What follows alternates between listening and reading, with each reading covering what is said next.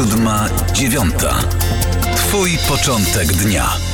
Teraz zaś o kosmosie będzie. Rozmawialiśmy o technologiach, a teraz z panią Aleksandrą Bukałą z Polskiej Agencji Kosmicznej porozmawiamy o tym, jak technologie kosmiczne mogą wpływać między innymi na rozwój e, polskiej gospodarki. Dzień dobry.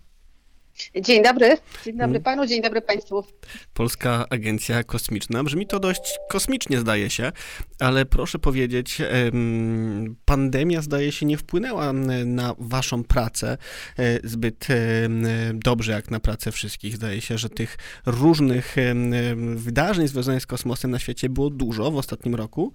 E, natomiast chyba też Europejska Agencja Kosmiczna, z którą współpracujecie, w jaki sposób e, musiała swoje działania działania ograniczyć. Jak ten 2020 y, rok y, w Polskiej Agencji Kosmicznej przeszliście? Y, tak, no to rzeczywiście nie był, nie był prosty rok dla nikogo, dla nikogo z nas, także i u nas wymagał ogromnego wysiłku.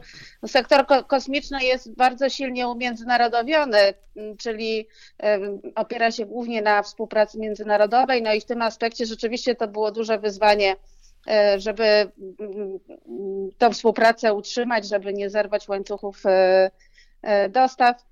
No ale tutaj wspólnie z partnerami zagranicznymi, jak mm, takich powiedzmy jakichś ułatwień dla, szczególnie dla małych i średnich przedsiębiorstw, co jest istotne w Polsce, bo nasz sektor to są przede wszystkim małe i średnie przedsiębiorstwa. Więc na razie jeszcze oczywiście będziemy oceniać, ale wydaje się, że oczywiście spowolniło to pewne, e, pewne przedsięwzięcia, ale ale na razie sobie dajemy radę. No a my się musieliśmy nauczyć pracy zdalnej, jak wszyscy.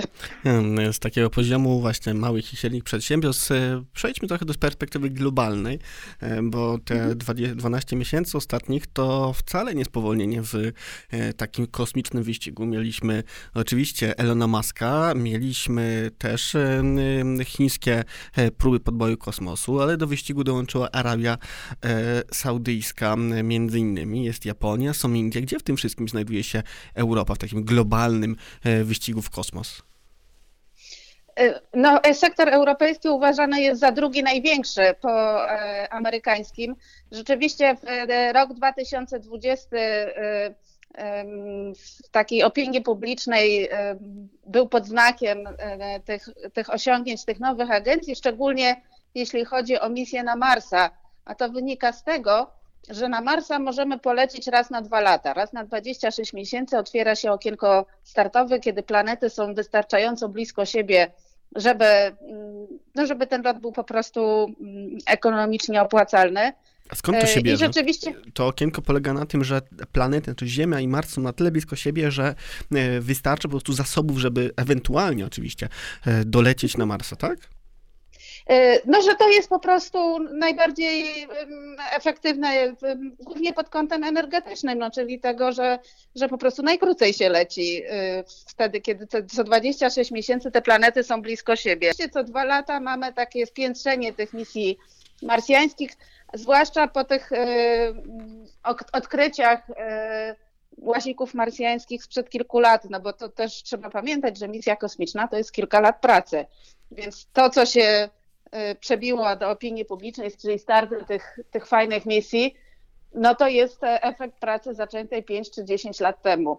Czyli tak Także naprawdę... rzeczywiście tak naprawdę w mhm. przyszłości możemy spodziewać się e, dużo bardziej spektakularnych misji, skoro to, co widzimy dzisiaj, jest efektem pracy sprzed 3-5 e, lat. A pamiętajmy, że ta technologia przyspieszyła nam e, w absolutnie niezwykły sposób. Dodajmy, że też Polacy uczestniczą w tym podboju kosmosu, między innymi ten słynny ośrodek, jeden z ośrodków w Polsce, budowy łazików, czy podzespołów do, do łazików. W jaki sposób jeszcze my jako Polska Polska, jako Polacy partycypujemy w tym podboju e, kosmosu?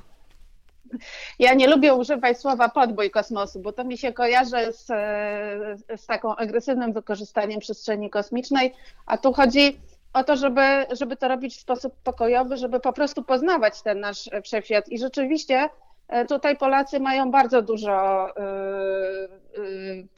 bardzo dużo swoich sukcesów No, mamy oczywiście bardzo silny sektor naukowy. Tutaj mm, Centrum Badań Kosmicznych Polskiej Akademii Nauk od ponad 40 lat mm, buduje elementy różnych instrumentów naukowych, które badają, nie wiem, powierzchnię Tytana,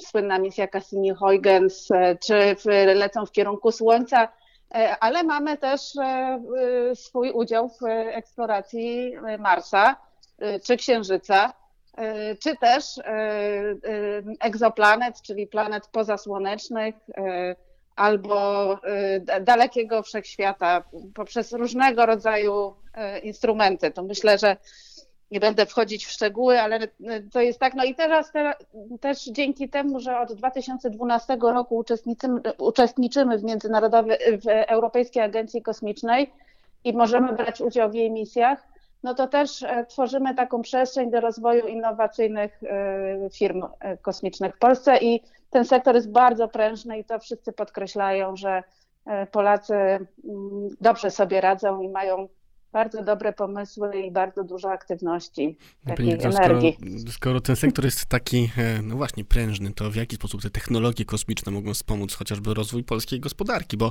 e, coraz częściej mhm. słyszy się na świecie, że no właśnie, e, technologie kosmiczne chociażby w Indiach czy w Japonii mają być takim kołem zamachowym gospodarek na tą kolejną dekadę XXI wieku. Czy czegoś takiego, pewnie nie w takiej skali, ale czy no, te technologie kosmiczne i te zamówienia, ta, no właśnie, ta mhm. eksploracja eksploracja, nie podbój kosmosu może w jakiś sposób wpłynąć no, na rozwój polskiej gospodarki na naszym, na naszym własnym gruncie?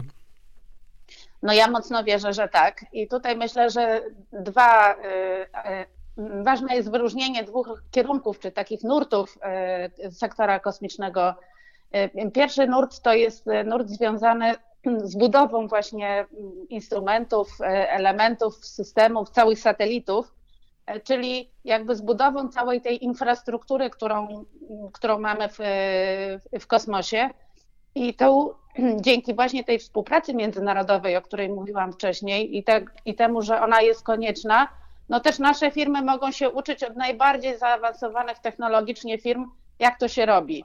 A potem można to przenieść na grunt e, innych, e, innych branż i przez to po prostu tak technologicznie i, i, i, w zakresie innowacyjności pchać nas do przodu. To jest jakby jeden element, taki bardzo, bardzo chwytliwy, związany właśnie z, z budową e, tych e, systemów satelitarnych.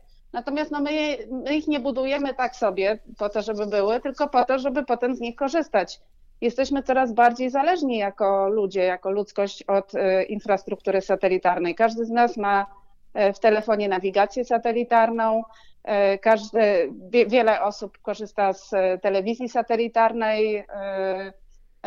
Też każdy z nas patrzy na prognozę pogody i myślę, że wielu z nas zauważyło, że one są coraz dokładniejsze, a to wszystko dlatego, że, umiał, że umieliśmy spojrzeć na Ziemię z dystansu, że po prostu coraz, coraz bardziej polegamy na tych systemach e, satelitarnych. Stąd e, to są jakby te dwa aspekty, czyli z jednej strony budowa innowacyjnej gospodarki i bardzo wysokotechnologicznych przedsiębiorstw, które będą w stanie dostarczyć e, solidne systemy na orbitę, a tam trzeba pamiętać, że środowisko tam jest po prostu bardzo, bardzo nieprzyjazne. I wymaga to od firm naprawdę dużego wysiłku, żeby dostarczyć coś, co działa. A z drugiej strony y, też pracujemy nad tym, żeby potem wykorzystać te dane jak najlepiej dla rolnictwa, leśnictwa, y, gospodarki y, komunalnej, zarządzania kryzysowego, geodezji, kartografii i tak dalej. Naprawdę jest wiele, wiele obszarów. Czyli tak naprawdę te technologie kosmiczne są coraz częściej, coraz e, bliżej nas. Bardzo dziękuję. Pani doktora Aleksandra Bukała, Polska Agencja Kosmiczna, była moim i Państwa gościem. Dziękuję. Siódma, dziewiąta. Twój początek dnia.